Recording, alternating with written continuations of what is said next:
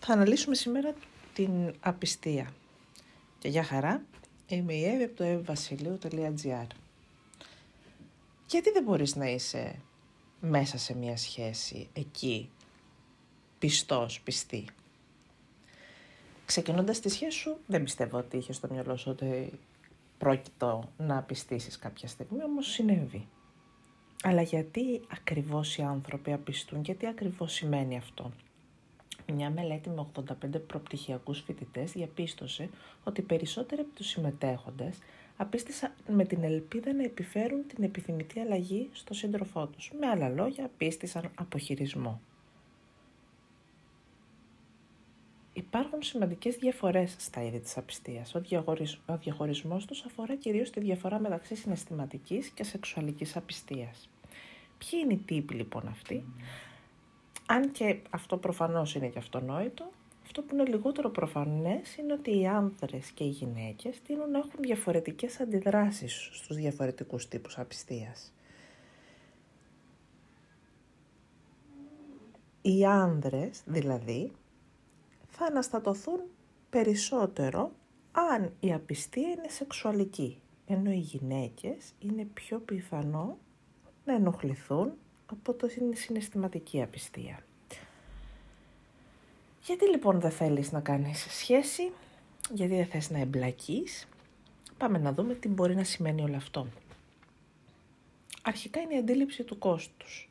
Αυτό συμβαίνει ότι αν αντιλαμβάνεσαι τι θα σου κοστίσει προσωπικά και το τι θα επιφέρει η εκτόνωση κατά κάποιο τρόπο της επιθυμίας σου. Κάτι που θα μπορούσε να βλάψει σε ανεπανόρθωτο βαθμό τη σχέση με τον σύντροφό σου. Μήπως είναι ένας εύκολος τρόπος για να μην δεσμευτείς μέσα στη σχέση. Άλλος λόγος είναι ο ανέκφραστος θυμός.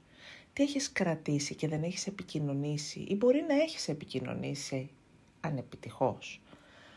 Αυτό θα πρέπει να σε απασχολήσει. Πολλές φορές η απιστία είναι αποτέλεσμα ανέκφραστων παραπώνων, δυσκολιών και αναγκών. Εκδίκηση. Κάποιες φορές μπορεί απλά να έχεις υποστεί συμπεριφορές που σε έχουν κάνει να αναρωτηθείς για την αφοσίωση του συντρόφου σου. Ίσως αυτό το σημείο θα πρέπει να αναρωτηθείς σχετικά με την αυτοπεποίθησή σου. Σου αρέσει η περιπέτεια. Όταν οι άνθρωποι αισθάνονται ότι η σχέση τους έχει τελματώσει, μπορεί μερικές φορές να σκεφτούν ότι η απιστία είναι ένας πολύ καλός τρόπος να εισάγουν κάποιο νέο ενδιαφέρον στη ζωή τους. Αυτό βέβαια είναι μια πολύ εγωιστική απόφαση. Η καλύτερη περιπέτεια είναι αυτή με τον άνθρωπο που έχεις αποφασίσει να δεσμευτείς σε αυτή τη φάση συναισθηματικά.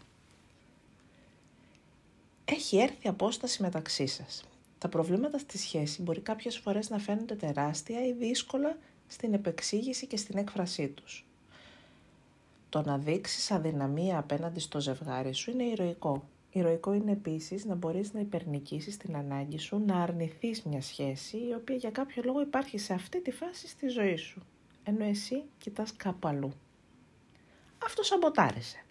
Μήπως πιστεύεις ότι μια υγιή σχέση δεν σου αξίζει; Μήπως δεν έχεις μάθει να αντιμετωπίζεις τις δυσκολίες μαζί με τον άλλον αλλά έχεις δει ότι τα ζευγάρια λύνουν τα προβλήματά τους από αποστάσεις; Υπάρχουν άνθρωποι που όταν κάτι καλό συμβαίνει στη ζωή τους δεν μπορούν να το αποδεχτούν και βρίσκουν τρόπους να επηρεάσουν την ομαλότητα που υπάρχει στη ζωή τους εκείνη τη συγκεκριμένη περίοδο. Ανυπαρξία στη σχέση και εδώ θέλω την προσοχή σου. Θα μπορούσες να αισθάνεσαι ότι μέσα στη σχέση σου εξαφανίζεσαι. Ενώ πριν είχες υπόσταση, κατά τη διάρκεια που επιλέγεις μια σχέση, ξαφνικά η σχέση σε καταπίνει.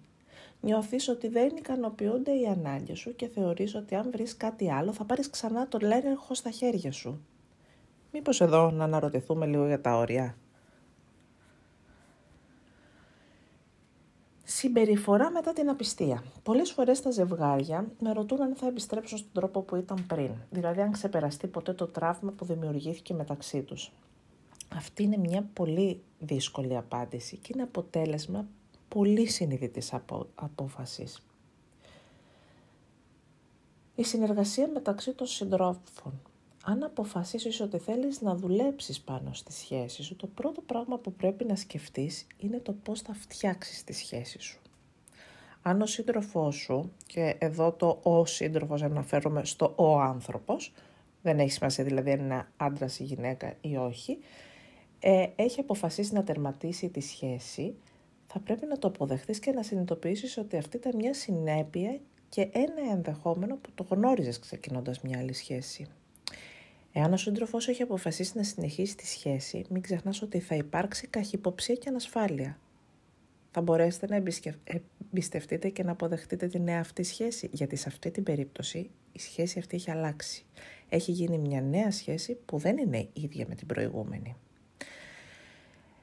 Συγχώρεσε τον εαυτό σου, όποια και αν είναι η απόφαση για την πορεία σου σχετικά με τη σχέση, θα πρέπει να είσαι έτοιμος για να αντιμετωπίσεις τον εαυτό σου. Μπορεί να έχεις πάρει συγχώρεση από τον σύντροφό σου, τώρα όμως είναι η ώρα να αποδεχτείς εσύ το λάθος σου. Είναι η ώρα της αποπληρωμής και όταν έρχεται αυτή η ώρα έρχεσαι αντιμέτωπος με την ενοχή. Ένα εξαιρετικά δύσκολο συνέστημα. Θεραπεία ζεύγους. Όταν υπάρχει διάθεση μεταξύ ενός ζευγαριού, μπορεί να βρεθούν γέφυρες ξανά. Ε, η επιδιόρθωση στη σχέση χρειάζεται εργαλεία και σε αυτή την περίπτωση ίσως χρειαστείτε τη γνώμη ή τη συμμετοχή ενός ψυχολόγου. Μη φοβηθείς τα συναισθήματα.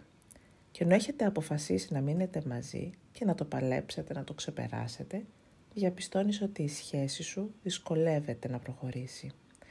Φαίνεται ακόμα πληγωμένο το άτομο από την απιστία σου και φαίνεται προσκολλημένο στο γεγονός.